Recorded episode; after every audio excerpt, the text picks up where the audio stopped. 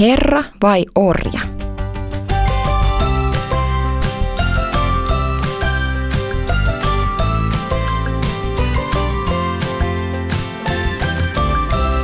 Donkkipodi.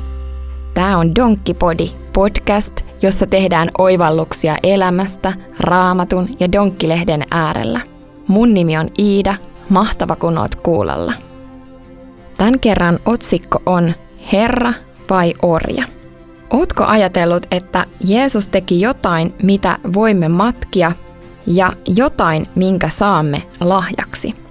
Kun Jeesus oli viimeisellä aterialla opetuslastensa kanssa, hän pesi heidän jalat. Ihmettelet varmaan miksi.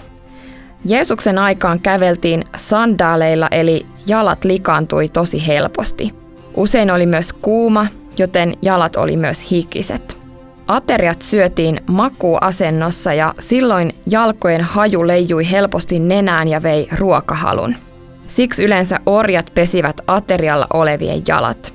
Jeesus teki siis orjan teon, vaikka oli opetuslasten Herra. Sitäkös miehet ihmettelivät. Jeesus selitti heille, miksi hän toimi niin. Ja se on kirjoitettu raamattuun Johanneksen evankeliumin lukuun 13. Jos nyt minä, teidän herranne ja opettajanne, olen pessyt teidän jalkanne, tulee myös teidän pestä toistenne jalat. Minä annoin teille esimerkin, jotta tekisitte saman, minkä minä tein teille. Ei palvelija ole herransa suurempi. Jeesus oli suuri esimerkki ihmisille, jotka eli hänen kanssaan. Jeesus oli valmis palvelemaan niitä, jotka eivät ansainneet palveluksia – hän asettu puolustamaan niitä, joita muut väheksyivät. Ja Jeesus auttoi ja paransi ne, jotka eivät saaneet keneltäkään muulta apua. Ja silti häntä vainottiin, pilkattiin ja kiusattiin. Siitäkään huolimatta hän ei lopettanut palvelemista.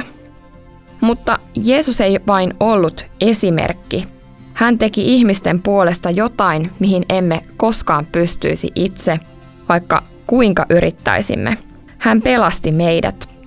Jeesus kuoli meidän pahojen tekojemme takia ristillä.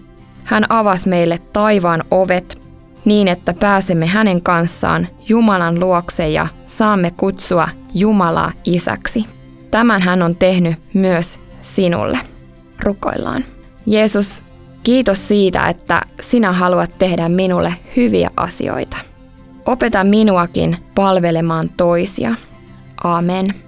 Ja sitten kysymys, mikä on sellainen tehtävä, jota sinä inhoat? Voisitko tehdä sen jonkun toisen puolesta?